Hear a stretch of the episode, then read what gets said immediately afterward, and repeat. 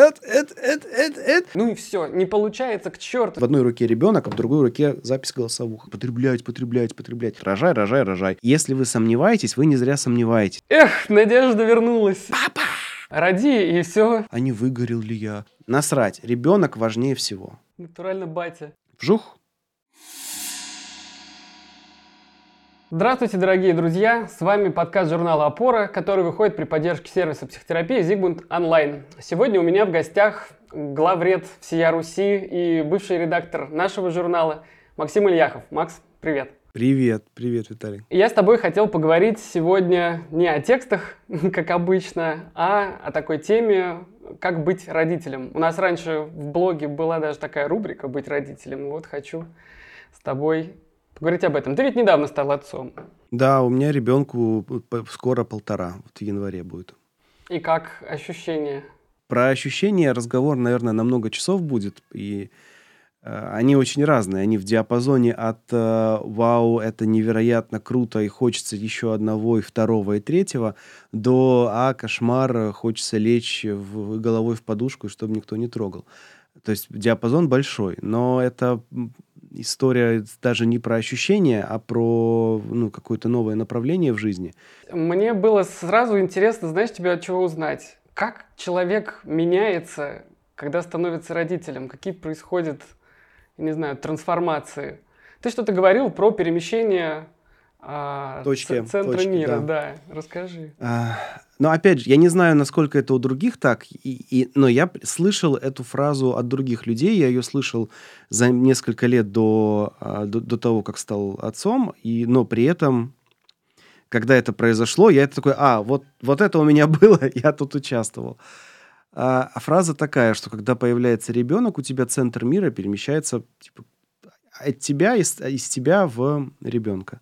И ты впервые это начинаешь понимать, только ты начинаешь понимать, что у тебя был центр мира, как только у тебя произошло вот это перемещение. А по ощущениям это вот так. Ну, то есть ты живешь, живешь, ты как бы думаешь о себе, там, о мире, пытаешься что-то делать, работа, карьера, вот это вот все. И ты живешь и действуешь как бы от первого лица все время. И мы с женой э, там, перед родами снимали квартиру недалеко от этого центра.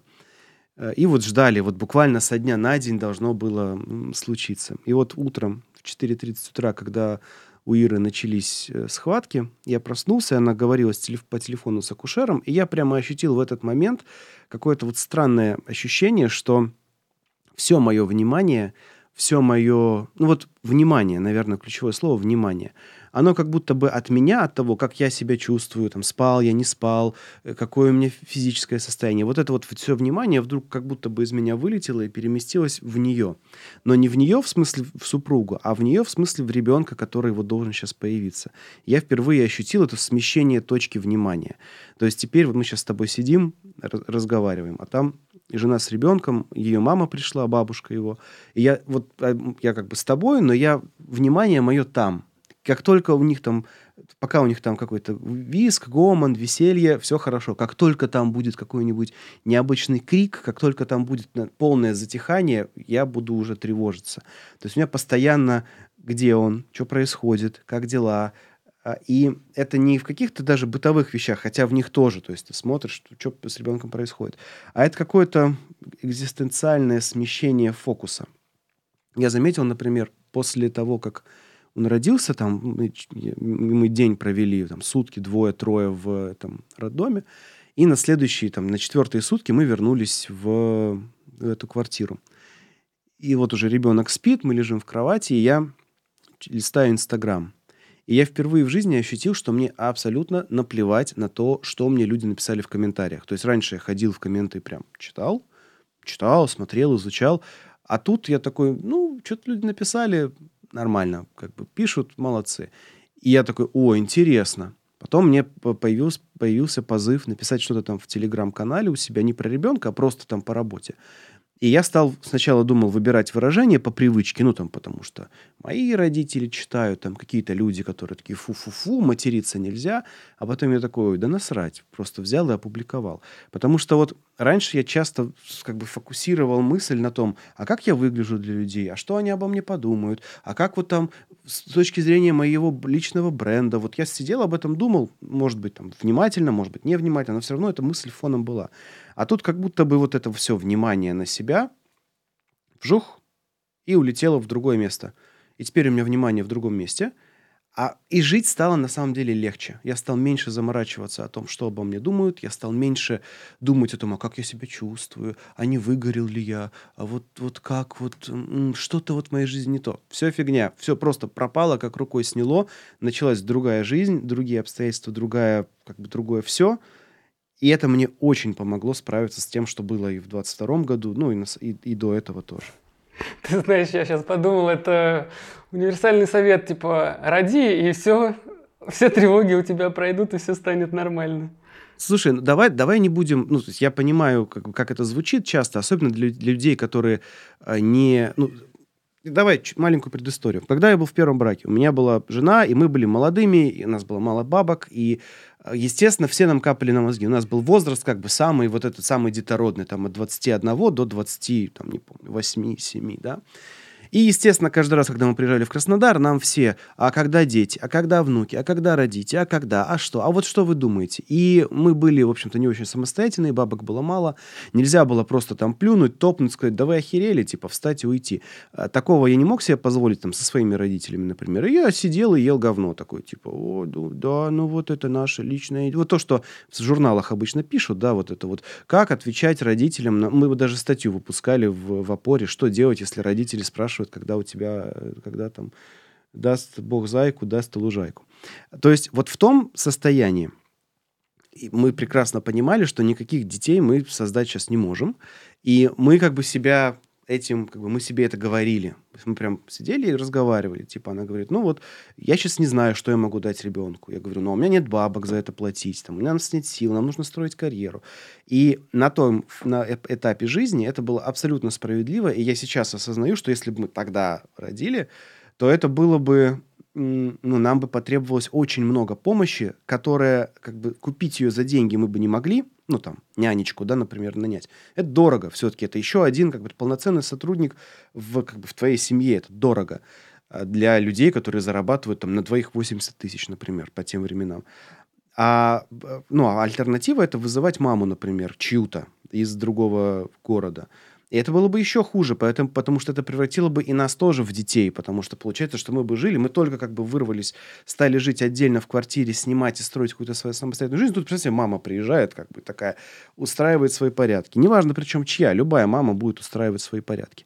Поэтому в том состоянии, когда мы были молодые и, в общем-то, глупые еще, абсолютно нельзя было это делать, потому что это бы означало для нас полную потерю автономности, самостоятельности или очень серьезный удар по карьере. Прям серьезнейший, серьезнейший. Я бы не стал, там, я бы не сделал книгу, я бы не, не написал какие-то важные вещи свои, если бы тогда родился ребенок. Вот, поэтому я к чему это говорю? Э, может показаться, я сейчас буду рассказывать, как классно быть отцом, как это тебя наполняет, как это создает опору, но это, понимаете, это не повод рожать детей. Если вы сомневаетесь, вы не зря сомневаетесь. Это большое сложное предприятие, поэтому я не рекламирую тут «давайте срочно рожайте». Я говорю, что, чуваки, когда это произойдет у вас, и вы будете к этому готовы, вы это сделаете, вы поймете, и вам будет офигительно, несмотря на все трудности. Но пока вы сидите и такие, блин, я не знаю, я не уверен, что-то я су, как-то у меня бабок нет, этого нет, это не зря, это нормальные опасения, это не реклама рождения детей. Хотя жизнь будет существенно лучше. Но относитесь к этому серьезно. Потому что, ну, вот я для себя, как мужчина, я не представляю себе ситуацию, что мне 22 года, там, 23, у меня ребенок, и мама у меня на кухне, моя мама, э, готовит нам еду и ухаживает за нами троими, за мной, за супругой и за, типа, ребенком. Это жесть. Я такое не могу себе представить. Ну, то есть я правильно тогда понимаю, что это становится счастьем в, тот, э, в том случае, если это какой-то осознанный выбор, если вы все придумали, продумали, и вот тогда это действительно да. Как-то лишиться всех этих побочных э, ужасных тревог. Как это произошло у нас с супругой? Мы, э, ну, мы встретились, э, там, это, у меня был тоже второй брак, мы встретились, и там в первый же день, у нас первое свидание, я говорю, что про детей думаешь? Она говорит, я хочу. Я говорю, отлично, я тоже хочу. К этому, к этому моменту я уже года полтора чувствовал, что, в принципе, деньги есть, силы есть, желание есть. Я чувствовал себя устойчивым. У меня, я, мне уже не думал, сколько стоит моя аренда квартиры. Типа, мог за полгода вперед заплатить, и пофигу, как бы нормально. То есть было ощущение какой-то упоры, устойчивости, и как бы хотелось дальше что-то. Я даже засиделся, вот хорошее слово вот это, я засиделся в, как не в молодых людях, я засиделся в вот в том состоянии, его даже сложно каким-то одним словом описать. Я засиделся в потребителях, в потребителях московской жизни. А я думаю, некоторые стало... бес... беспечности. Ну, там как бы ты в Москве особо-то не беспечный, ты, ты постоянно там на каком-то нервике, но я засиделся быть э, все более и более изощрен, изощренным потребителем того, что Москва дает. Э, еда, продукты, развлечения, услуги, как бы, да, это все стоит денег, но ты как бы в жизни перестало быть настолько все интересно, э, как это было, когда я выпустился из универа покупки устройств Apple больше не приносили радости, фильмы Marvel все примерно одинаковые, и как бы усложнение потребительских запросов, ну да, но оно очень быстро кончается. И вот это какой-то кризис смыслов, ну то есть тебе уже начинает в жизни что-то не хватать. Ты чувствуешь, что тебе нужно нечто большее, чем просто потребительство. И вот в этот момент я такой, блин, кажется, что это время, когда пора двигаться в сторону детей. И вот мы с супругой моей нынешней сырой встретились, мы сразу поняли с первого же дня, что да, мы хотим. И она тоже была устойчивая, и она тоже, а она никогда не страдала вот э, этой вот манией, желанием потреблять, потреблять, потреблять. Можно короткое отступление Давай. про эту тему? Я недавно ездил на Яндекс конференцию, и там было, это все происходило в Москве-Сити, а я сейчас в Туле живу, ну и у нас тут народ как бы простой, и я тоже как бы такой немножко отуляюсь, когда, когда здесь живу, как бы одеваюсь как, как местный, ну вот, короче, такое. Тут я приезжаю в Москву-Сити. Это знаешь, как в фильме «Голодные игры», помнишь, там были такие? Чуваки, у них тут такое, знаешь, там завитушка такая выбрита, такие костюмчики у них, все вот прям тютелька в тютельку. И вот я иду по этой Москве-Сити, ну, по, по Афимолу, по Афимолу, это этот торговый центр в, в основании Москвы-Сити. И прям вокруг меня океан этих людей. Я такой, блин, чуваки, как вам тяжело жить? Вы очень много энергии сегодня потратили на то, чтобы вот так себя красиво донести до Афимола. Как бы я, мне, вы мне очень нравитесь, вы очень красивые, вы вкусненько пахнете, вопросов нет. Но я знаю, сколько сил на это нужно, и Блин, я бы не тратил на это сейчас столько времени и сил. Да, по мне видно, короче. Вот. И вот в этом состоянии мы как-то вот подошли к этому, и просто все случилось нормально. Вот. Слушай, ну ты как будто бы вообще говоришь о переходе на новое качество существования, что ли. То есть, если раньше оно у тебя было такое эгоцентристское, ну, если так можно назвать, если позволишь, вот, то когда ты пришел к идее да или я даже не знаю, пришел ты к этой, пришел ты, кстати, к этой идее вообще родить ребенка, или это как-то у вас само действительно? Не, ну тебя мир облучает постоянно, типа вот дети, их надо родить, родители постоянно тебе говорят, рожай, рожай, рожай. Ну пон- понятно, почему, теперь я понимаю, почему они это говорят, а, но то есть эта идея, как бы, она есть. Другое дело, что если ты ответственный человек, ты понимаешь, что, блин, это сложно, это требует там таких-то ресурсов, такого-то количества времени, и ты себе просто в какой-то момент не можешь это позволить. А потом можешь. Вот когда мы смогли, я дозрел в этот момент. Угу. И вот тогда ты как бы перешел вот на это новое, новое качество, что ты ответственен, ответственен не только для, ну, за себя, но и готов там, брать ответственность еще за семью. Или как это? Но это постепенно, оно становится, его становится все больше по мере роста ребенка. Ну, то есть, когда он только родился и был маленьким кабачком, у тебя была ответственность за то, чтобы он не умер. Это, ну, как бы, это страшно, но да. на самом деле, об, оборачиваясь назад, это несложно. Он, в принципе, и так, не, если ты на него не ляжешь всем весом взрослого тела, он, с ним все будет нормально. Пока он там лежит, легко, потом он начинает ползать, чуть сложнее, потом он начинает там на, на карачках ходить, ну, как это, на четыре, четвереньках еще сложнее. И вот с каждым его этапом развития на тебя все больше и больше и больше потребности во внимании – потребности в каком-то э, контакте с ним, ну, типа, когда ему месяц, он там лежит, что-то там, да-да-да, и ты можешь спокойно сидеть в телефоне, как бы ему нормально перед ним, там, расплывчатые формы фигуры, он ничего не понимает. А сейчас, когда он играет, я сижу в телефоне, он такой, ага, папа в телефоне сидит. Я пойду посмотрю, что там папа делает. И я в этот момент понимаю, что, елки, у меня ребенок живой, а я сижу туплю в телефоне. Нет, нафиг этот телефон, давай с ребенком что-то делать. И вот это вот постоянное как бы усложнение его запроса и повышение моего уровня какой-то ответственности, это вот такой постепенный процесс, к счастью. И ты с каждым месяцем все больше и больше и больше в это вовлечен, и все больше и больше чувствуешь, что вот у тебя новый этап жизни. Но это приходит постепенно, это не мгновенно, такой, опа, вот и все. Слушай, а как это работает с точки зрения, ну не знаю, знаешь, типа механизма эмоций? То есть, э, вот ты говоришь, чуть у тебя переместился на него центр, и вот ты чуть слышишь, у тебя возникает тревога. То есть, э, как будто бы какой-то механизм внутри, который помогает быть отцом, помогает, э, ну я не знаю, переключать внимание. Ты не анализировал это, как это работает на чувствах, на мыслях?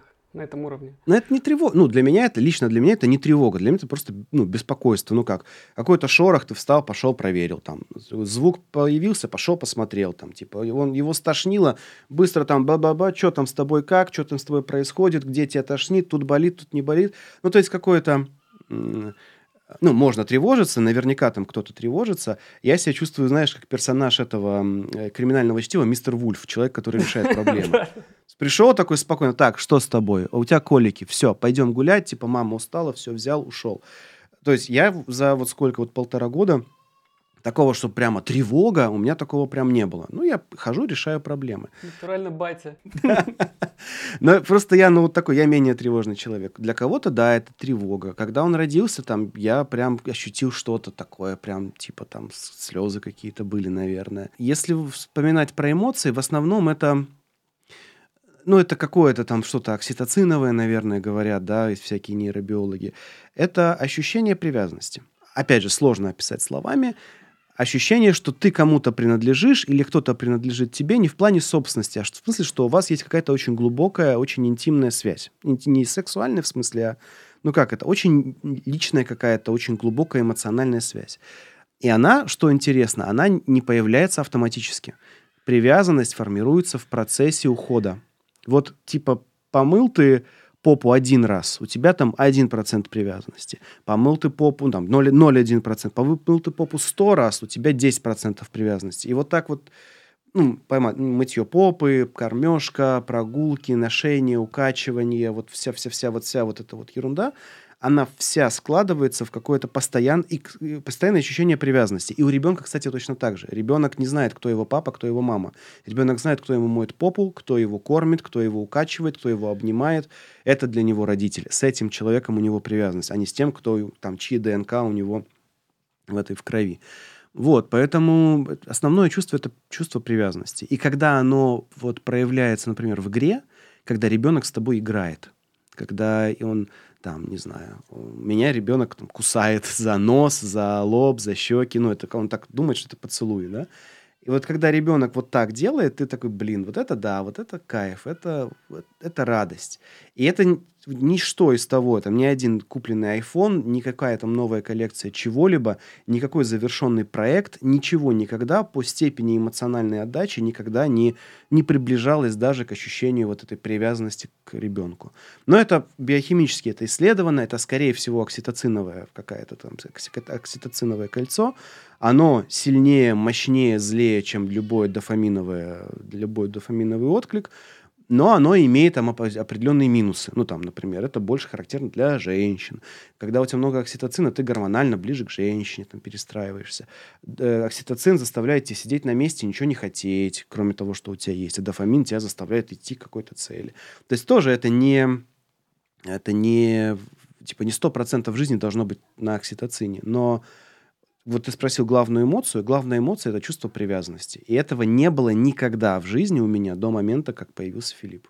Mm. Ребенок мой. Слушай, вот ты вообще интересно рассказываешь, и я еще думаю о том, что здесь помимо какой-то биохимии, как будто бы есть что-то про, ну назовем это так, ты явно говоришь очень много, знаешь, как вот излучая любовь. А, но я здесь хочу сказать про то, что появляются какие-то ритуалы, и можно даже сказать, что ты привыкаешь к тому, что тебя вот этот человек кусает, к тому, что он в твоей жизни вообще есть, делает то, то и то и то, и так ты его как бы встраиваешь.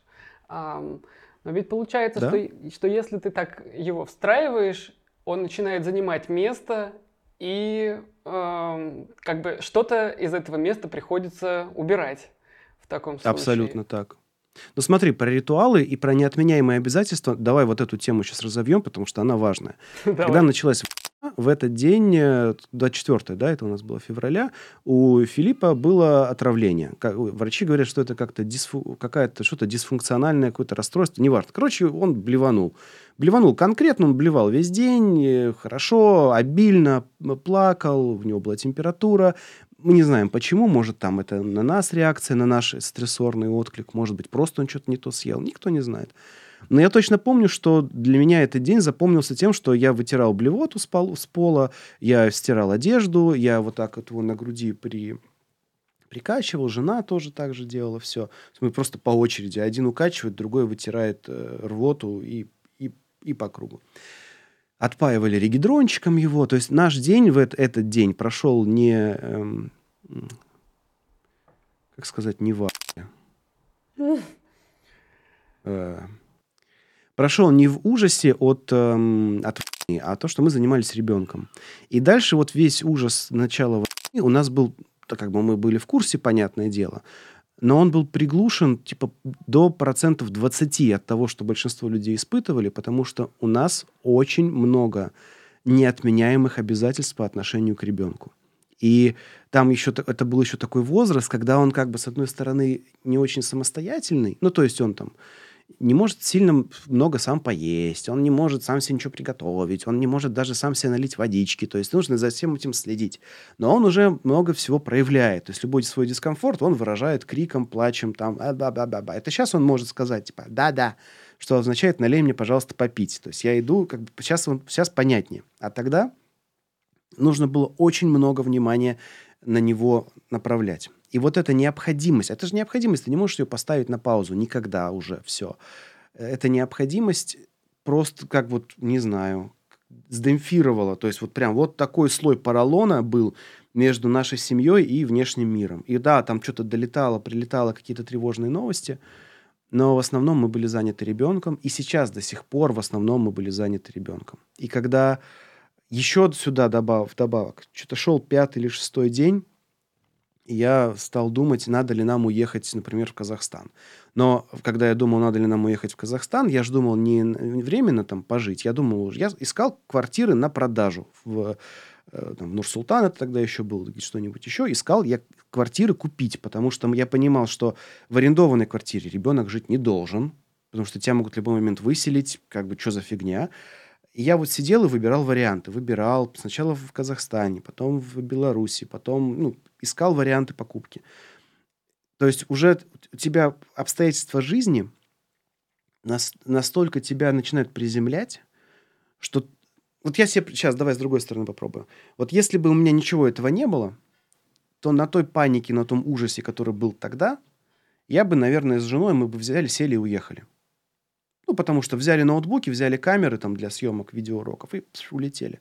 Взяли бабосы, там как-то сняли, купили налик и сидели бы до сих пор там. Где, где-то, я не знаю где, в Стамбуле. Но так как появился ребенок, ты такой, ага, Тут уже вот такой список того, что можно, что нельзя, выдержит ли он перелет, лед, выдержит ли он переезд, а где мы будем его лечить, а где мы будем его гулять. И вот все-все-все-все-все, просто огромный список вещей. И это целый, ну, мир и ты его уже не можешь игнорировать. И это нас настолько... Ну, и тут, понимаешь, можно подумать, вот он ограничил свободу. Да, с одной стороны, а с другой стороны, он тебя прям максимально направил. Типа у тебя есть очень четкие параметры твоего существования, в которых ты можешь жить, и как бы других вариантов у тебя нет. И благодаря этим четким параметрам я очень легко и быстро принял все решения. Прям вот одну ночь я походил, у меня был здесь на груди, я в телефоне искал недвижимость, сделал вывод, что ни один из вариантов покупки и инвестирования мне сейчас не подходит, и к утру у меня было решение, что мы остаемся. Почему? Потому что вот есть мальчик, за ним нужен вот такой уход, у него есть такие-то потребности и запросы, и меня это прям структурировало максимально четко. И с тех пор у меня нет ни одного сомнения, ноль. У меня друзья уезжали, у меня там коллеги, знакомые уезжали. Куча людей поуезжала, и у меня... И многие же смотрят друг на друга и такие, может, я правильно делаю, может, я неправильно делаю. Ноль сомнений, потому что я знаю, что вот есть ребенок, вот он здесь, мы здесь вкопаны, ну, в смысле, вот в Туле, здесь наш дом, и мы здесь сидим.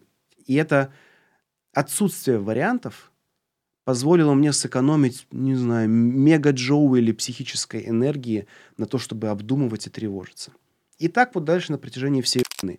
Да, страшные новости, да, тяжело, да, ты смотришь YouTube о том, как российская экономика грохнется через три месяца, окей, смотришь это, смотришь, смотришь, но у тебя вот ребенок, его нужно сейчас идти кормить. Идешь, кормишь. И ты ничего с этим не можешь сделать. Этот постоянный ритуал, это, посто... это даже не ритуал, это де... действие, ты должен это делать. Оно тебя приземляет колоссально.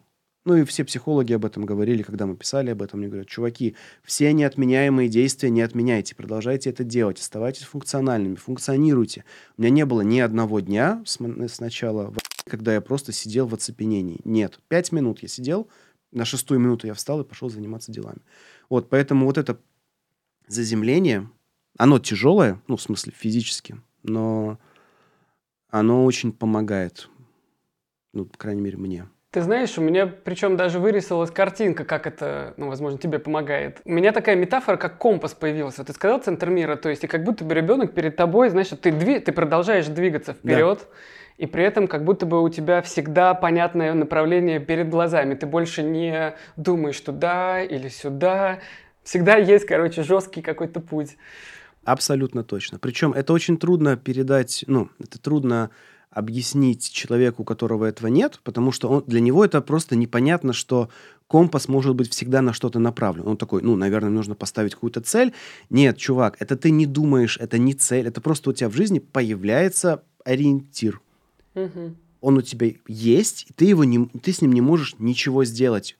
Он есть, все, и ты дальше по нему ориентируешься и живешь. Слушай, я вот вообще тебя знаю как такого очень прагматичного, скажем, человека. И вот ты рассказываешь про все эти м- бытовые истории, и как-то на тебя это повлияло? Стало, стало ли в твоей жизни там еще больше материализма, например, или, может быть, даже какого-то цинизма? Мне пришлось избавиться от многих юношеских мечт. У меня были юношеские мечты, от, связанные с незакрытыми, как я потом разобрался, потребностями. Я хотел быть музыкантом, я хотел быть э, таким как бы артистом, быть известным там, как э, художник, ну не художник, а как артист.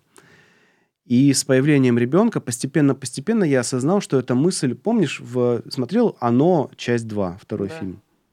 И да. там, помнишь, в конце они затравили этого несчастного чувака, клоуна, типа они булили его, там, обзывали, что он лошара, и вот он такой сжался. Вот у меня так сжались мои юношеские мечты, потому что, ну, я стал, я стал более прагматичным, более приземленным, более спокойным, более ориентированным на э, ежедневное решение каких-то бытовых вещей, потому что этого стало гораздо больше в моей жизни. Просто вот много этого стало.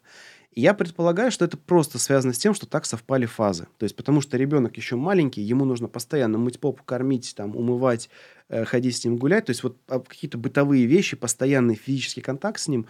Э, и так как этого в жизни много, и это период. Ну, то есть я знаю, например, есть э, Влади из касты Лишкевич, да, он же, он отец, у него есть ребенок, но у него ребенок сильно старше, там, чуть ли не в школу там ходит, да. И вот я слушал его альбом недавно как раз про...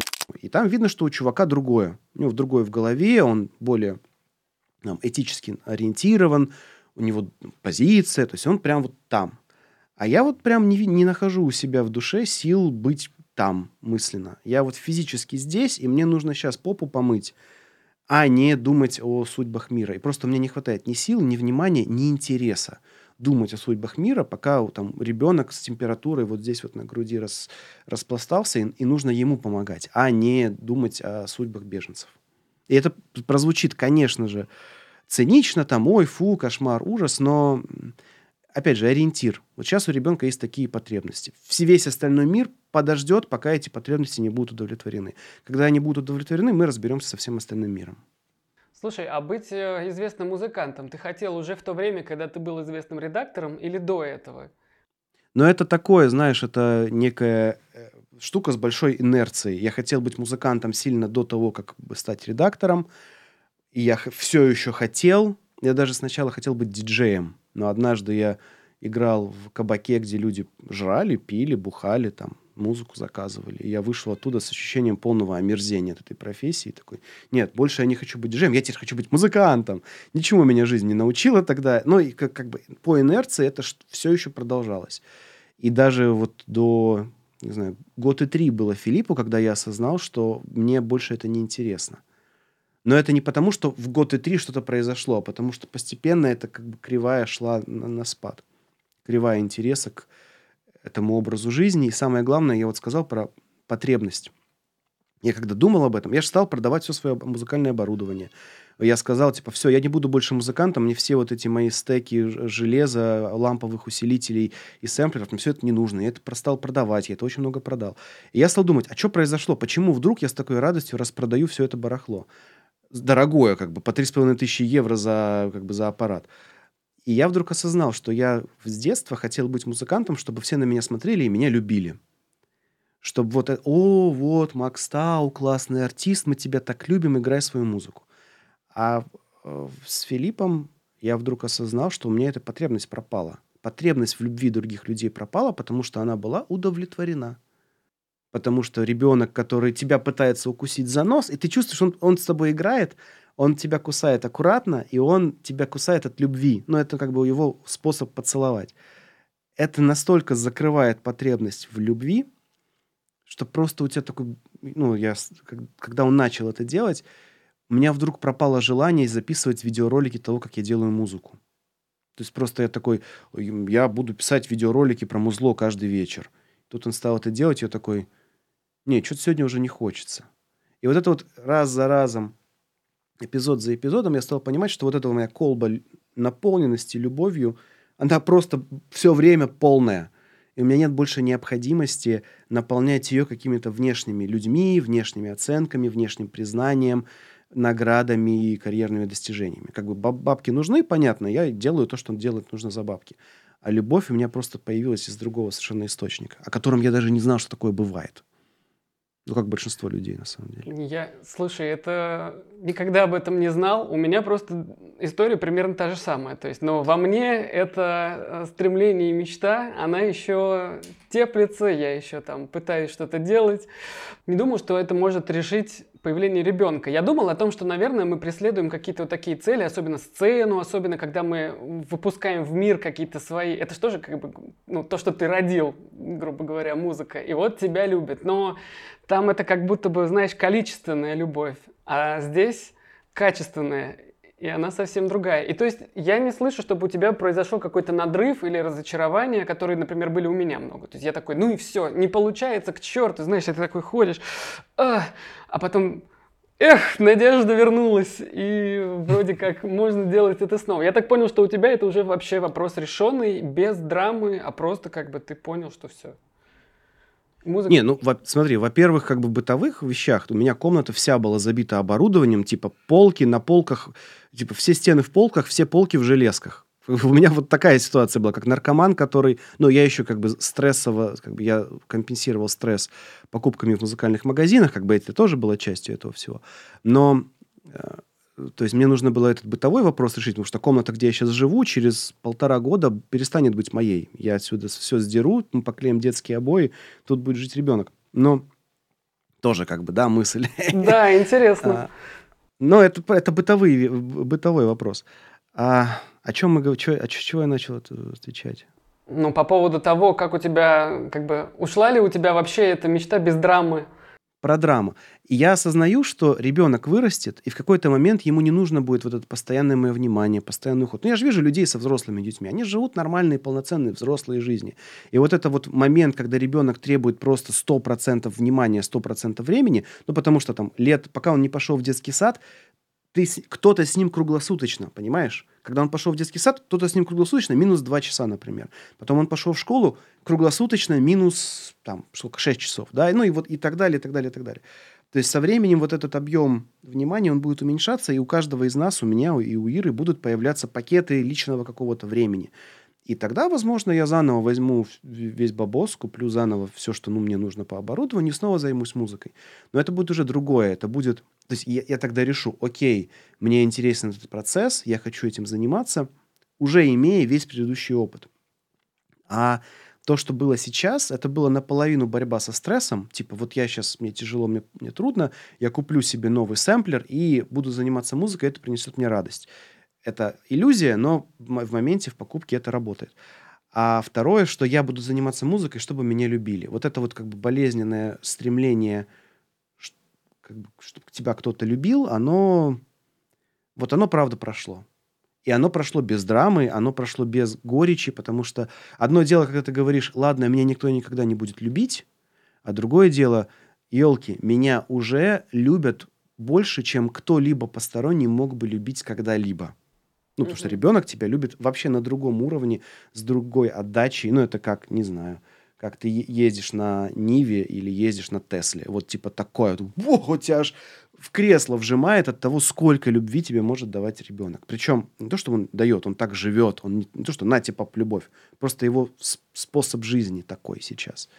Ну вот, и это прошло без драмы, без слез, без э, какого-то разочарования. Там я вздохнул, что нужно продавать хорошее винтажное оборудование. Но, с другой стороны, пусть этим пользуется кто-то другой. Слушай, а вот как думаешь, почему то же самое не произошло с э, женой? Ну, то есть там же тоже тебя все любят, а, и вроде как... Не, ну супружеские отношения взрослые, они другие. Ты не можешь быть э, родителем для своего супруга и не должен и ты не должен проявлять этот... То есть там, там границы очень по-другому расставлены. А, то есть у тебя может быть любовь, нежность и привязанность, особенно в первое время. Вот это вот, опять же, окситоциновое, это все, это все есть, безусловно, в, в, в супружеских отношениях. Но взрослый человек, он обладает гораздо большей степенью автономности, и это необходимое условие для того, чтобы ты его уважал и был с ним на равных. Наверное, вот в этом дело. Это все-таки отношения равных людей. Должно быть, по крайней мере, в теории. Потому что как только это отношения неравных, это либо абьюз, либо созависимость, ну, какая-то такая хрень. А с, с ребенком у тебя отношения неравные.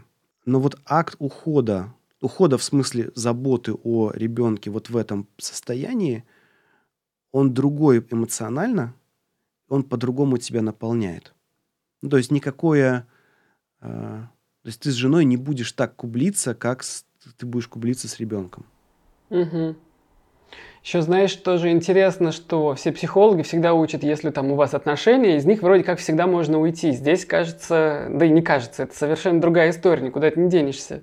Можно тебе историю про это расскажу? С удовольствием. Значит, э, я гулял с Филиппом, в... и что-то плохо, какой-то жаркий был ию... июньский или июльский день, Москва, жарко, мы приехали к врачам, и вот там супруга чем-то занималась, я его забрал погулять, гуляю. Что-то ему не понравилось, он стал плакать, он стал вырываться, ему стало нехорошо, а это улица, там его выпускать нельзя, он еще не ходит. И вот я стою мокрый, весь обтекающий потом, грязью, слякотью, Москвой. Вот ребенок вот это ла-ла-ла во все стороны, ну это прям тяжело, спина болит. И параллельно с этим какая-то из моих университетских любовей старая выложила какую-то фотографию. Ну, типа, тут, тут, за полчаса до этого я эту фотографию увидел. И у меня прорезалась мысль в этот момент, как бы такая еще из универа, такая еще такая инфантильная. Вот бы сейчас типа вот это вот нет, а вон то да. И тут же в эту секунду я оценил, что это мысль 15-летнего человека. Ну, типа 15-16-летнего, что это инфантильная мысль.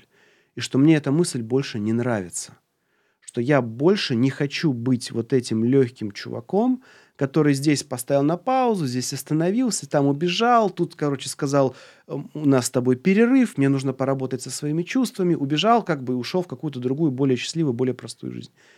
И что я чувствовал тяжесть физическую, эмоциональную от того, что там ребенок психовал, но я, не, я понимал, что я не могу это поставить на паузу, и самое главное, я не хотел это ставить на паузу. Мне это казалось, ну, не то чтобы недостойным, мне это казалось неинтересным. Это как, э, типа, посмотреть какого-нибудь там Тарковского, и потом тебе предлагают посмотреть какую-нибудь типа, комедию с Адамом Сэндлером. И ты такой, не, ну я помню комедии с Адамом Сэндлером. Как бы они норм в целом, если ты любишь Сэндлера, но я бы не хотел уже как бы неинтересно. И вот это вот, вот та старая жизнь, когда я по бабам ходил и думал, что это вот классно, и на, и на тебя, на, меня наполняло, я такой, ну, как-то холодно и скучно, вот то, что там. И вот это напоминание о той старой жизни, оно так как-то меня отрезвило, что нет, чувак, у тебя сейчас, при всех минусах, при всех сложностях, при всей ерунде, которая происходит, тебе сейчас намного интереснее и более наполнено, чем было тогда. Слушай, ну это вообще какая-то штука, типа, без труда не выловить рыбку из пруда. Знаешь, эм, в том плане, что как-то, когда у тебя все просто и легко, и ты можешь менять там и партнеров, и какие-то устремления, и так, в общем, ты болтаешься по жизни очень часто. Здесь другая история. Мне, знаешь, кажется, вот тут правильно сказать вот что. Как бы, когда ты на втором курсе пытаешься ходить по бабам, это ни хрена не просто. У тебя там 500 рублей и три, например, девушки, с которыми ты хочешь провести время так, чтобы одна другой не узнала. Это воображаемая ситуация, да? Ну, давай 600, предположим, что еще занялся тен. А, это нетривиальная задача. Ее сложно решить логистически, финансово, эмоционально и даже физически. И во времени это трудно, еще нужно на пару успеть в этот же день. Это непросто. И для того возраста, это вот, как говорится, задача возраста. Сделать вот это. А, но потом ты уже, тебе уже там не на втором курсе, там, ты, тебе уже не 19 лет, потом тебе 25. И у тебя уже другие задачи. Уже нужно там собрать на аренду квартиры, обеспечить быт, там, может быть, вызвать уборку или как-то придумать что-то, да, сделать карьеру какую-то, там, вложиться в то, чтобы у тебя были правильные проекты. Это другие задачи возраста. И в 25 и тем более в 35 решать задачи 19-летнего возраста, во-первых, уже легко. Ну, типа, если сейчас мне нужно будет поехать в Туле по, по трем адресам, я сяду, просто у меня тачка есть, я сяду и поеду. Типа, в чем проблема, да? Другое дело, что я больше не хочу решать в 35 лет задачи, которые передо мной стояли в 19. Я их уже знаю, как решать, мне это неинтересно. А вот взять ребенка, поехать с ним туда, где можно с ним хорошо провести время – провести время, его там покормить, чтобы супруга в этот момент осталась, смогла отдохнуть или поработать. И вот, короче, все это разрулить. Вот это сейчас интересно. Это сейчас задача моего возраста. И я не считаю, что какие-то задачи плохие, какие-то хорошие. Просто если ты застреваешь в каком-то... Я почему сказал про потребление? Как бы в 25 лет очень прикольно стремиться купить самый последний iPhone. И всегда покупать самый последний iPhone. В 35 сейчас я могу покупать по iPhone в месяц. Это неинтересно это не задача. А вот э, провести с ребенком каждый день содержательно, это интересно. Это задача. Вот я ее, я ее с интересом сейчас решаю. Потом эта задача будет мне понятна, я буду решать следующие какие-то задачи. То есть тоже застревать вредно, я не буду все время мыть ему попу. Как, кстати, мне кажется, многие родители уже взрослых детей застревают вот в этой вот старой задаче. Понимаешь, о чем я? Типа они все... Как вот когда родители говорят, ты для нас всегда будешь ребеночком. Нет, чуваки, ну, в смысле, да, ты, понятно, всегда будешь их ребенком, но это старая задача, это пройденный этап. Надо дальше жить, нужно новые задачи решать. И ну, я надеюсь, что когда у меня будет эта смена парадигмы, я не застряну в старом, что я все еще тот, кто моет попу там или водит за ручку в садик или там ходит в школу с ним а что я буду жить дальше, и ребенок будет жить дальше. И вот это вот каждый новый этап жизни будет соответствовать тому, что сейчас, а не тому, что тебе было удобно и понятно, когда ты это только впервые попробовал. Я, знаешь, понял, что я, наверное, имел в виду тогда, что те задачи, например, про когда у тебя 600 рублей, три адреса, они очень короткие, а вот эта задача растить ребенка, она довольно длинная, и, и здесь даже можно, знаешь, просто экстраполировать на какие-то целом длительные жизненные цели, типа той же самой карьеры. Ты же не можешь э, там писать э, рекламные тексты всю свою карьеру там копирайтера и редактора. Это просто странно. Вот. И, да. кстати, что у тебя сейчас с карьерой происходит? Значит, с карьерой так. У меня ровно уполовинилось рабочее время. Даже больше. Когда я еще до, до, до второго брака, я работал по 12-14 часов в день. Но это нездоровая ситуация, это трудоголизм, там просто я уходил в работу. Потом с, с, с перв, со второй супругой мы стали работать, ну, там, от 8 до 10 часов в день. Оба на пару. Ну, в смысле, она и я. Сейчас максимум, который я могу выжить, это 5 часов. Это в хороший день. В обычный день часа 4. И мне нужно... Естественно, я не стал... Плюс я, ну, я стал старше. Плюс я уже не могу работать в ночи глубоко. Плюс я, наверное, глупею, ну, типа, эти когнитивные способности в моем возрасте уже начинают там постепенно снижаться, если ты не занимаешься спортом. Я стараюсь заниматься. То есть у меня прям уполовинилось время работы. И главная задача в плане карьеры – это научиться приоритизировать и не делать бесполезное говно. Потому что а, а, а, задачи такие постоянно приходят. Постоянно приходят задачи, которые тратят много времени, не дают хорошего отклика. Приходят задачи, которые дают хороший отклик, но на них нужно много времени. На этом у меня потребовалась, появилась потребность в ассистенте. Я нанял ассистента, у меня теперь работает ассистент. А, я нанял бухгалтера, чтобы она занималась моими бумажками. Короче, я стал учиться делегировать, потому что в 4 часа я больше не могу... Вот когда раньше я фигачил по 12 часов, я мог своим вот этими жопочасами компенсировать любые собственные косяки планирования. То есть, если я не делегировал, делал дурную работу и, в общем, страдал всякой ерундой профессиональной, это можно было компенсировать тем, что я сидел долго, как бы брутфорсил свою карьеру. Сейчас у меня больше на это нет возможности, поэтому мне нужно принимать умные решения, ввязываться в нормальные проекты, брать дорого за свои услуги, выбирать тех, кто готов дорого платить, и ну, по-умному строить работу. Но в целом это сложная задача. Я не уверен, что я с ней сейчас хорошо справляюсь. Ну, как-то справляюсь. Можешь чуть-чуть развернуть, а как это в твоей голове происходит? Почему ты не уверен? Ну, например, вот я работал в опоре редактором. Правильное, ну, главредом. Правильным решением было бы не редактировать ничьи статьи руками, а давать всем комментарии и заставлять людей переписывать. Для этого нужно было бы обучать команду, вкладывать в обучение этих людей, чтобы они э, ну, со временем становились все лучше, чтобы мне со временем нужно было все меньше с ними э, возиться. Я принимал решение редактировать тексты самостоятельно. То есть я принимал полусырые тексты, докручивал их сам своими силами и выпускал. С точки зрения долгосрочного планирования и работы в карьере, это, ну, в смысле работы как редактор, это плохое решение. С точки зрения краткосрочного результата, это решение хорошее, потому что, ну, лучше, чем я, мало кто может отредактировать такие статьи. И, ну, вот, то есть этот компромисс я решил вот так, и я считаю, что это было не самое правильное решение тогда. Сейчас я бы просто не смог. Вот если бы ты мне сказал, Макс, вот тебе обратно твой гонорар, возвращайся к нам главредом я бы сказал, нет, слушай, я, мне нужно сейчас вот какое-то время научить команду, потому что я сам уже не вывезу так делать. Ну, потому что, когда мы делали? В июне, да, в, в мае, да, по-моему, мы закончили работать. Ну, в июне. Ну, я не помню. Вот, типа, июня, в, в мае, в июне, да. Тогда еще на, на ребенка нужно было чуть поменьше времени и меньше эмоциональных сил. Сейчас этого намного больше. Он за это время сделал большой смысловой когнитивный скачок. И сейчас я уже не могу вот так же работать, как тогда. Поэтому, ну, это вот пример, ты говоришь, пример. Э, того, как я принимаю неправильные решения. Типа, надо сейчас в моем положении нужно меньше делать самому. Типа, сейчас должен быть менеджмент голосову, голосовыми сообщениями. Типа, я свою работу должен уметь делать, записывая людям голосовухи в чат. Потому что в, другой, в одной руке ребенок, а в другой руке запись голосовухах. Это правильный подход. Но это нужно, блин, уметь выстроить. И вот моя супруга умеет так выстроить, потому что она так делает. А я еще нет. Я все-таки сижу, пока там по ночам редактирую Google Доки. А, вот оно что. Я тебя хотел спросить, знаешь, пару советов молодым родителям, как вообще совмещать э, родительство и карьеру. А, ну надо, надо реалистично посмотреть на то, что как раньше уже не будет. И у меня жена очень расстраивалась из-за этого, потому что она была главредом Тинькофф бизнеса, то полноценного издания, и ей за, ну, на месяца за два или за три до родов передала дела, и я видел, что ей было это тяжело, как бы отказываться от старых амбиций. И она расстраивалась, но потом она сама писала в канале, что ну, типа, это оказалось не так важно по сравнению с тем, что ее ждало впереди. Ждало. А, ну, и, наверное, там, совет, если бы у меня спросили, типа, чувак, как нам совмещать? Не совмещайте, не надо. Не надо делать вид, что ваша жизнь не изменилась.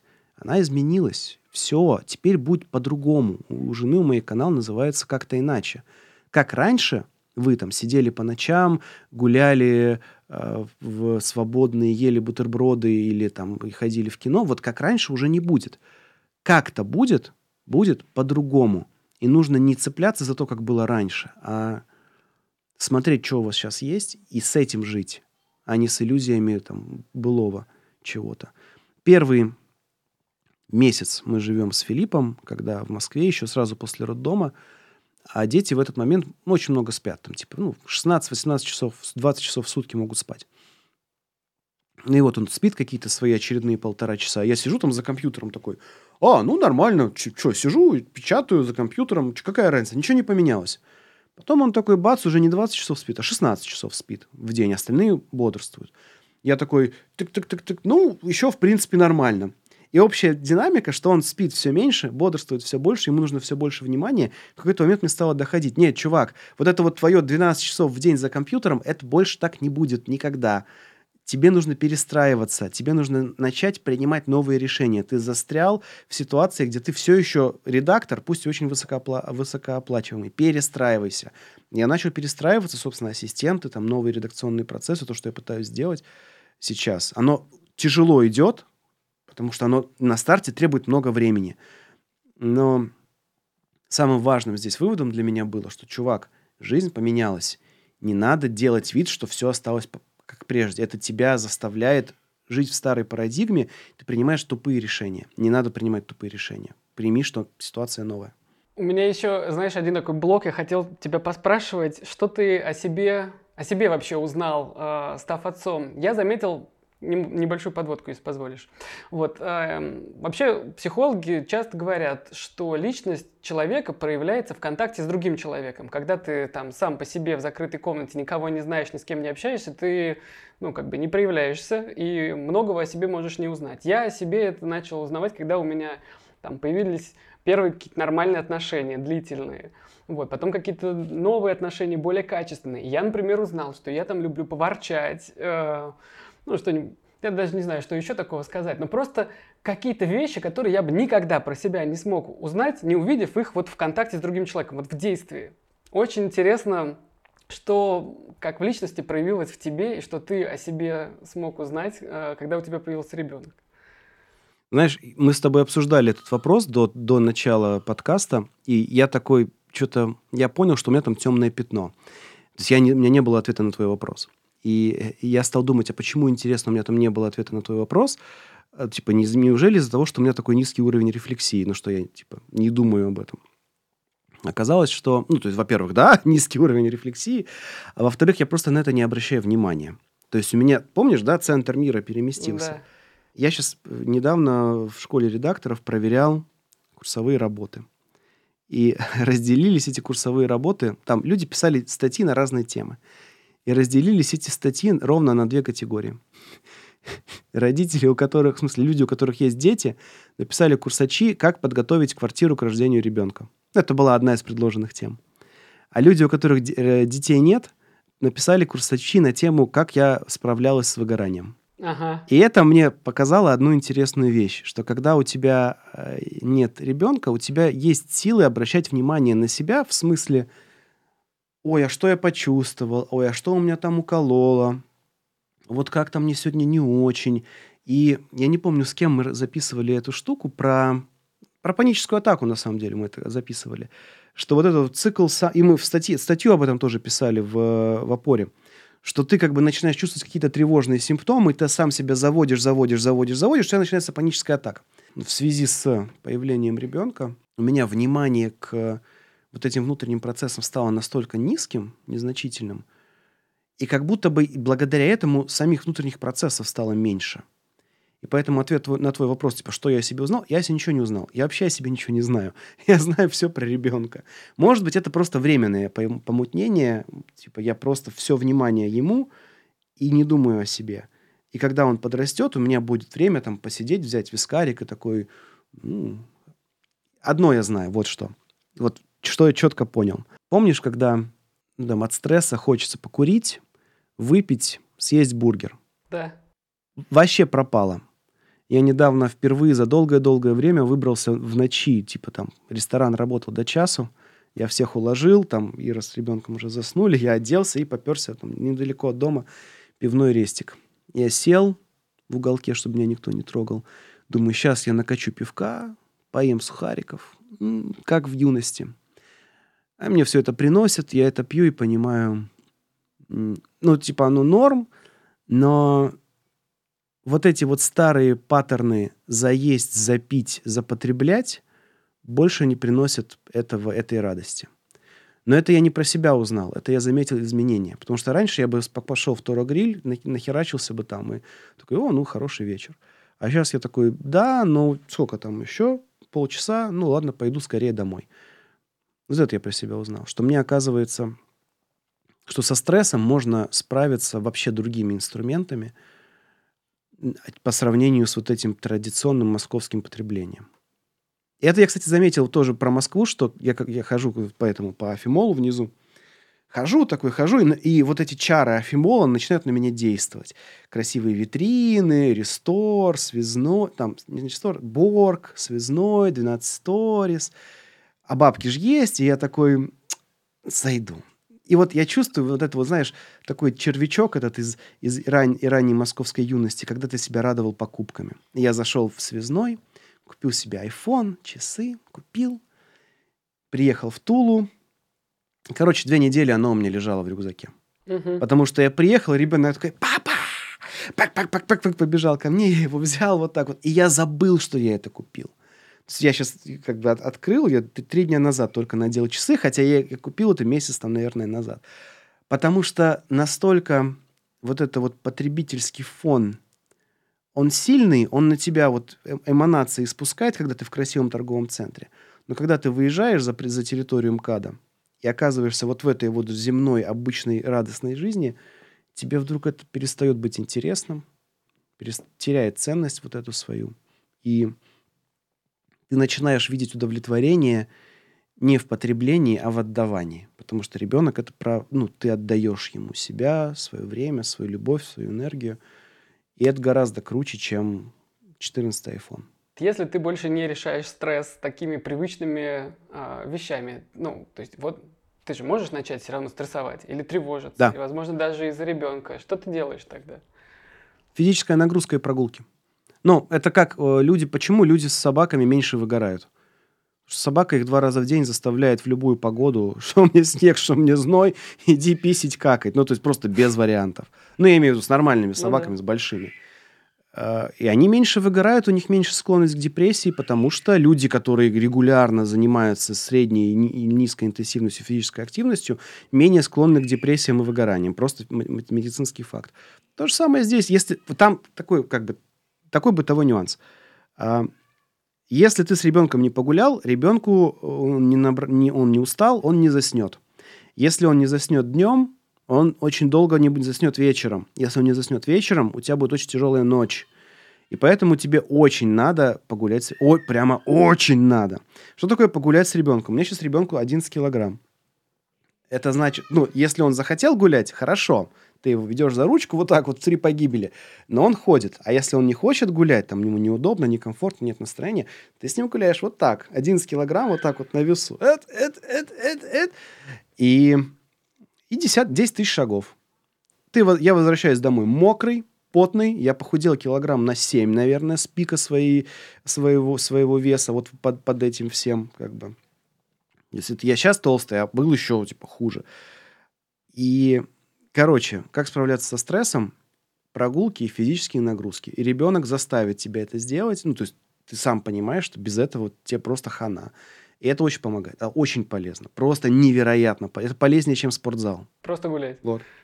Угу. Ну, это не про... Ну, как бы гулять, это не просто, особенно когда там все заморозило, все в снегах, там по, по, по, щиколотку. Ну, ничего, идешь, снегоступы берешь и идешь. Знаешь, хочу развернуть тут одну штуку, не дает мне вот покоя чтобы ты поделился здесь. То, что ты рассказываешь, мне кажется, некоторые смогут воспри... воспринять. Ну да, ну, в общем, все на себя забил, все у тебя теперь только в ребенке, и больше да, ты... Да, да. А, ну, ну, короче, кто-то может воспринять это как, знаешь, все, как бы конец жизни, жизнь кончилась. Теперь ты только в да? ребенке, и больше ничего у тебя не будет. Но по твоим словам, я не слышу, что произошла трагедия, и что ты больше никогда не станешь прежним. Ну, нет, прежним ты, наверное, не станешь, но как бы ну, не вернешься к интенсивной деятельности, к своей жизни. Угу. Можешь разбить этот аргумент? Да.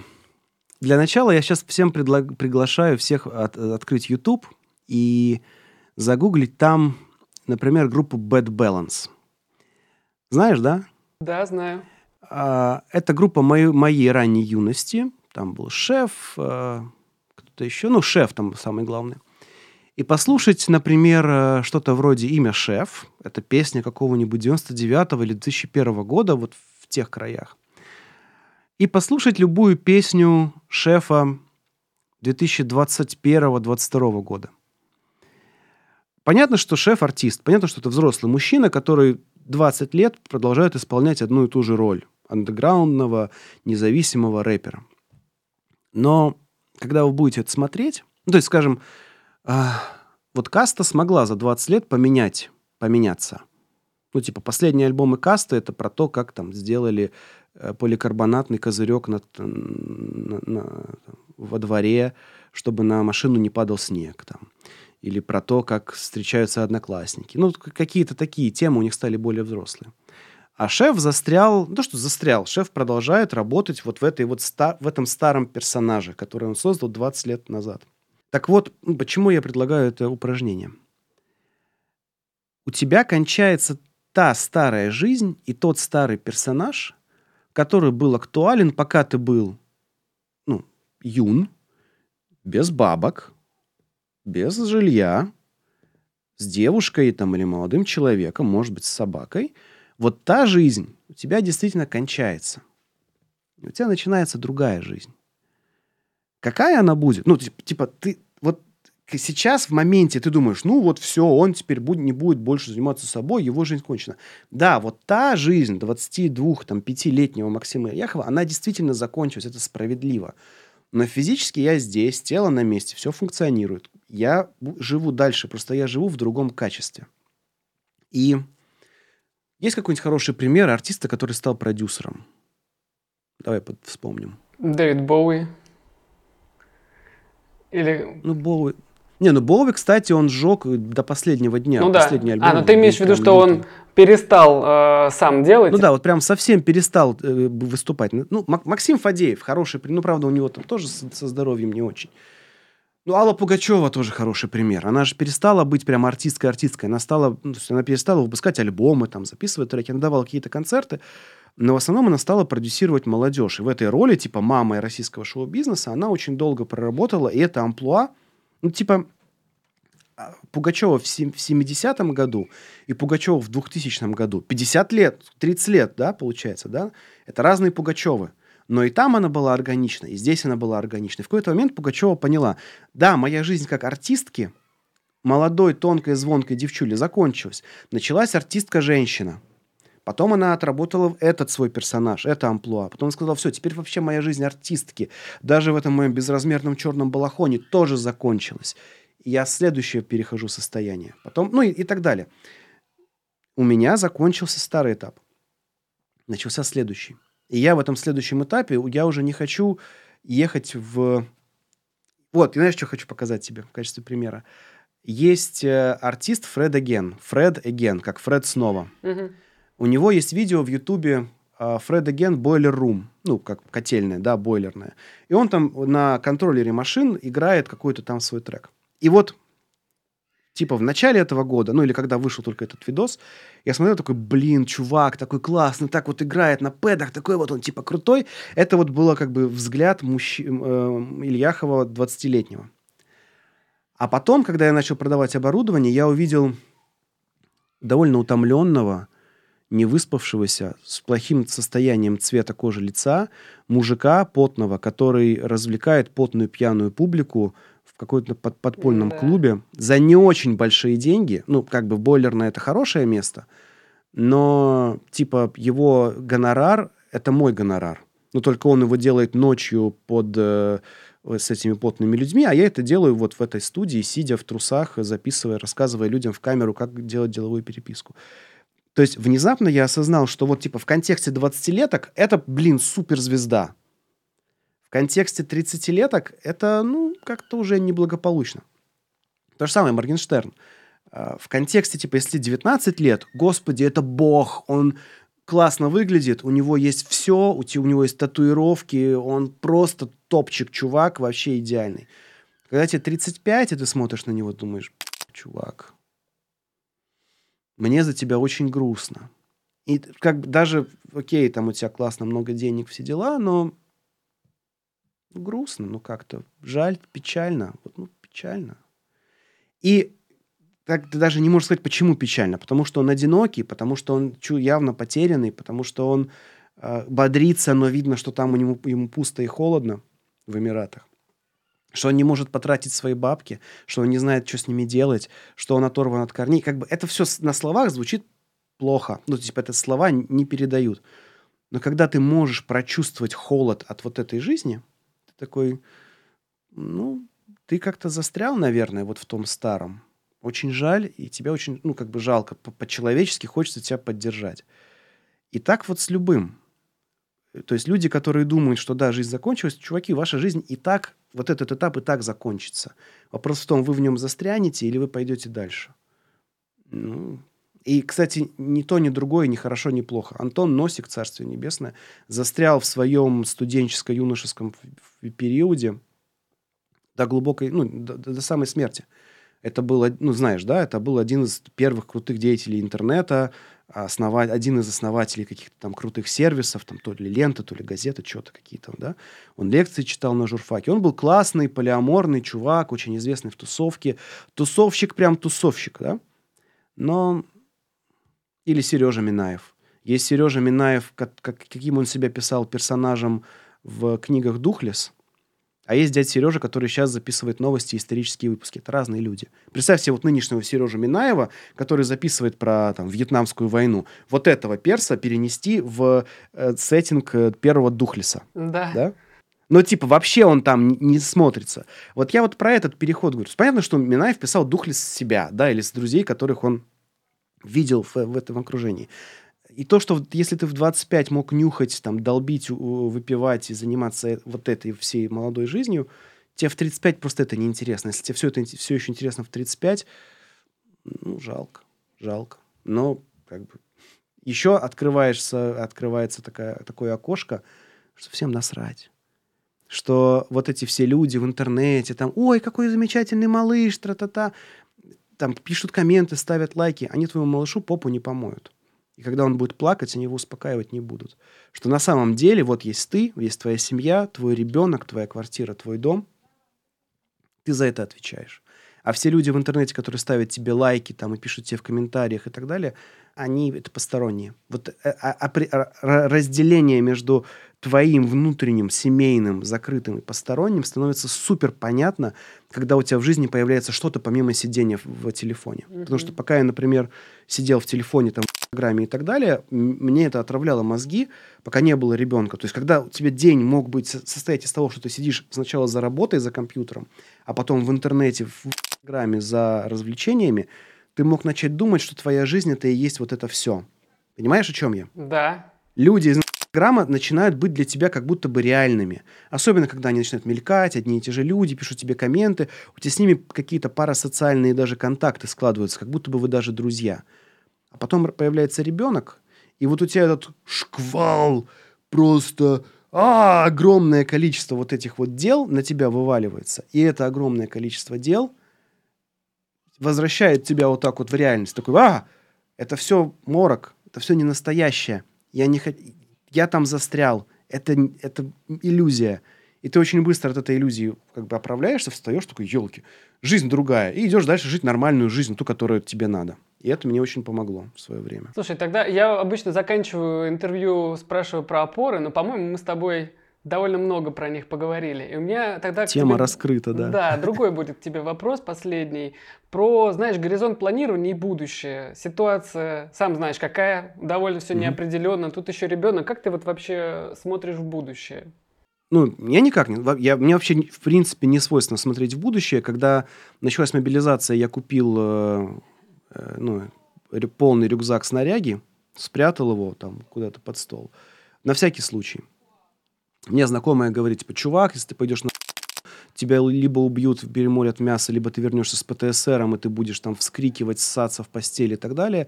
Я это оценил, подумал, да, наверное, все-таки на идти не стоит. А, ну, в, в этом смысле, да, что если хочешь дальше жить. То есть этот вопрос я для себя так решил. Но когда я думаю о будущем, я думаю, что мне нужно сделать для будущего, что дальше мне делать. И ну, в данной ситуации, вот сегодня, все, что нужно было сделать, я сделал.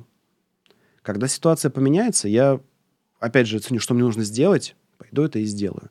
Но как бы я плохой здесь пример, потому что я в целом не тревожный человек. Ну, типа, полетели ракеты на, на украинскую эту территорию. Ну, я купил скотч для заклейки окон, я купил там 60 свечей, купил два генератора, спрятал и все. И, типа, что еще могу сделать? Ну, все. Ну, скотч в смысле, чтобы стекла заклеил. Ну, я понял. Крест. Ну, типа, как бы херли. Вот, ну, вот такой я человек. Я не тревожусь, я иду, что-то делаю. Где есть действие, там нет тревоги. Конечно, ну, страшно... Знаешь что? Вот люди говорят, там, Дудь выступает, например, записывает интервью. В каждом интервью у него типа «Аллея ангелов», «Аллея ангелов», «Аллея ангелов». Это аллея детей, убитых в Донецке, да? Правильно говорю? Да. И до того, то есть я слышал это слово, понятно, но пока не появился ребенок, я, для меня это просто, ну, ангелы, дети, что-то там, какие-то дети. А сейчас я понимаю, ну, для меня, как, как только я понял, что такое ребенок и насколько важно это в жизни, я понимаю, что вот то, что надо для ребенка сделать, я сделаю. Что это будет, я не знаю. Но вот надо будет, сделаю. Надо будет уехать, соберемся, уедем. Надо будет окопаться в лесу, в землянке, окопаемся в лесу, в землянке. То, что должно быть сделано, я сделаю. Стоицизм. Будь что будет, делай, что должно. Ну, я не... Стоицизм, он такой, как бы, моральный выбор. Здесь даже не моральный выбор. Ты просто знаешь, что у тебя есть ребенок, ты должен его защитить любой ценой. Что для этого нужно сделать? Все, я все сделаю. Надо будет умереть, значит, умру. Надо будет пойти на значит, пойду на... Надо будет сесть в тюрьму, значит, сяду в тюрьму. Ну, типа, неважно. Ребенок номер один приоритет просто по умолчанию. Все. У тебя больше нет вопросов, типа, что важно, что не важно, земля, родина, страна. Насрать. Ребенок важнее всего. И это тебе дает опору и ориентир, и будущее. Все здесь. Окей, okay, скажешь что-нибудь напоследок? Понимаете, это не что-то, что нужно осознанно, ну, понятно, что нужно к этому подойти осознанно, но это не что-то, что ты можешь, в чем ты можешь себя убедить, типа, я вот сейчас послушал подкаст и убедился, что мне нужно рожать ребенка, там, или становиться родителем. Нет, это придет само, ты сам поймешь, что тебе пусто, холодно, тебе хочется в жизни большего, чем есть сейчас, и ты готов, ты имеешь возможность стать родителем. Окей, хорошо. Хорошо это не реклама родительства, потому что оно физически изматывающее, дает ужасный удар по здоровью. Мы с супругой нормально не спали уже полтора года. То есть такого, чтобы 8 часов лечь и поспать нормально, такого не бывает первое время. Потом, правда, родители говорят, что это проходит, ребенки отселяются в свои комнаты и нормально спят всю ночь, но пока что нам это неизвестно. Это удар по карьере, это удар по здоровью, это удар по бюджету, это дорого, ну, в смысле, это не супер дорого, но это деньги это очень много лишений и большая жертва. Но вот оглядываясь назад, мне супруга периодически говорит, вот ты бы хотел вернуться? Я понимаю, нет, я не хочу. То есть вот как тогда, я до ребенка, я больше, мне больше там не интересно. И если бы я послушал этот подкаст когда мне было 25, я бы сказал, он чувак чокнутый какой-то. У меня тут музыкальная школа, у меня здесь карьера, у меня здесь вообще другая жизнь. Что ты, чувак, хочешь? Моя жизнь намного интереснее, чем твоя. И я скажу, да, в 25 для 25-летнего моя жизнь была намного интереснее мне тогда, для 25-летнего, чем мне сейчас та 25-летняя жизнь. Но это приходит со временем. Единственный минус, который касается женщин, это что после 35 там риск генетических мутаций очень, ну, чем с каждым годом э, он растет. Поэтому, ну, просто, если вы обдумаете и сомневаетесь, сходите на прием в, к врачу, пусть она вам скажет, сколько вам годиков еще осталось до зачатия. Потому что это реально проблема. Э, тут беда, знаешь, в чем? У меня ребенок здоровый. Ну, в смысле, он родился здоровый, там никаких серьезных патологий не было, и мы не делали ему какие-то реструктурирующие операции, у него не было, лайк, как это, Э, болезней, угрожающих жизни с момента рождения. И в этом смысле мы прошли на изи. Но у меня есть знакомые, у которых очень серьезные дефекты были там, у ребенка. И операции сложные, да и... Ну, просто я знаю эти случаи. И в основном это было связано с тем, что ребята... Ну, как бы это не гарантия, но, к сожалению, так бывает. Когда ребята затянули, поздние дети – они могут вот э, из-за этого у них могут быть серьезные болезни, которые могут сделать жизнь очень близкой к невыносимой и для ребенка, и для родителя. А, поэтому вот фраза про часики тикают, не, как бы не у вас часики тикают. Это часики тикают у вашей генетической системы. Если жить достаточно долго, у тебя будет рак, а если не рожать достаточно долго, могут быть генетические дефекты. И это очень тяжело, намного тяжелее, чем со здоровым ребенком. Поэтому вот это, об этом стоит подумать. А вот о том, что вот, мы в 20 лет рожали, и ничего, это говно, это не слушайте, это, херня все. Вот. такая фигня. Спасибо тебе большое за этот разговор. Был очень рад с тобой снова повидаться. Да, взаимно. Спасибо, Виталий. Ну вот, дорогие друзья, такой получился разговор. Надеюсь, вам было полезно. Ставьте лайк, подписывайтесь на наш канал. Помните, опора это не только YouTube, но еще и аудиоподкасты и журнал. Заходите, читайте. Не все можно решить прослушиванием подкастов, так что если хотите поговорить с психологом, заходите на сайт Zigmund Online, находите там психолога, а по промокоду опора будет скидка. До новых встреч, пока!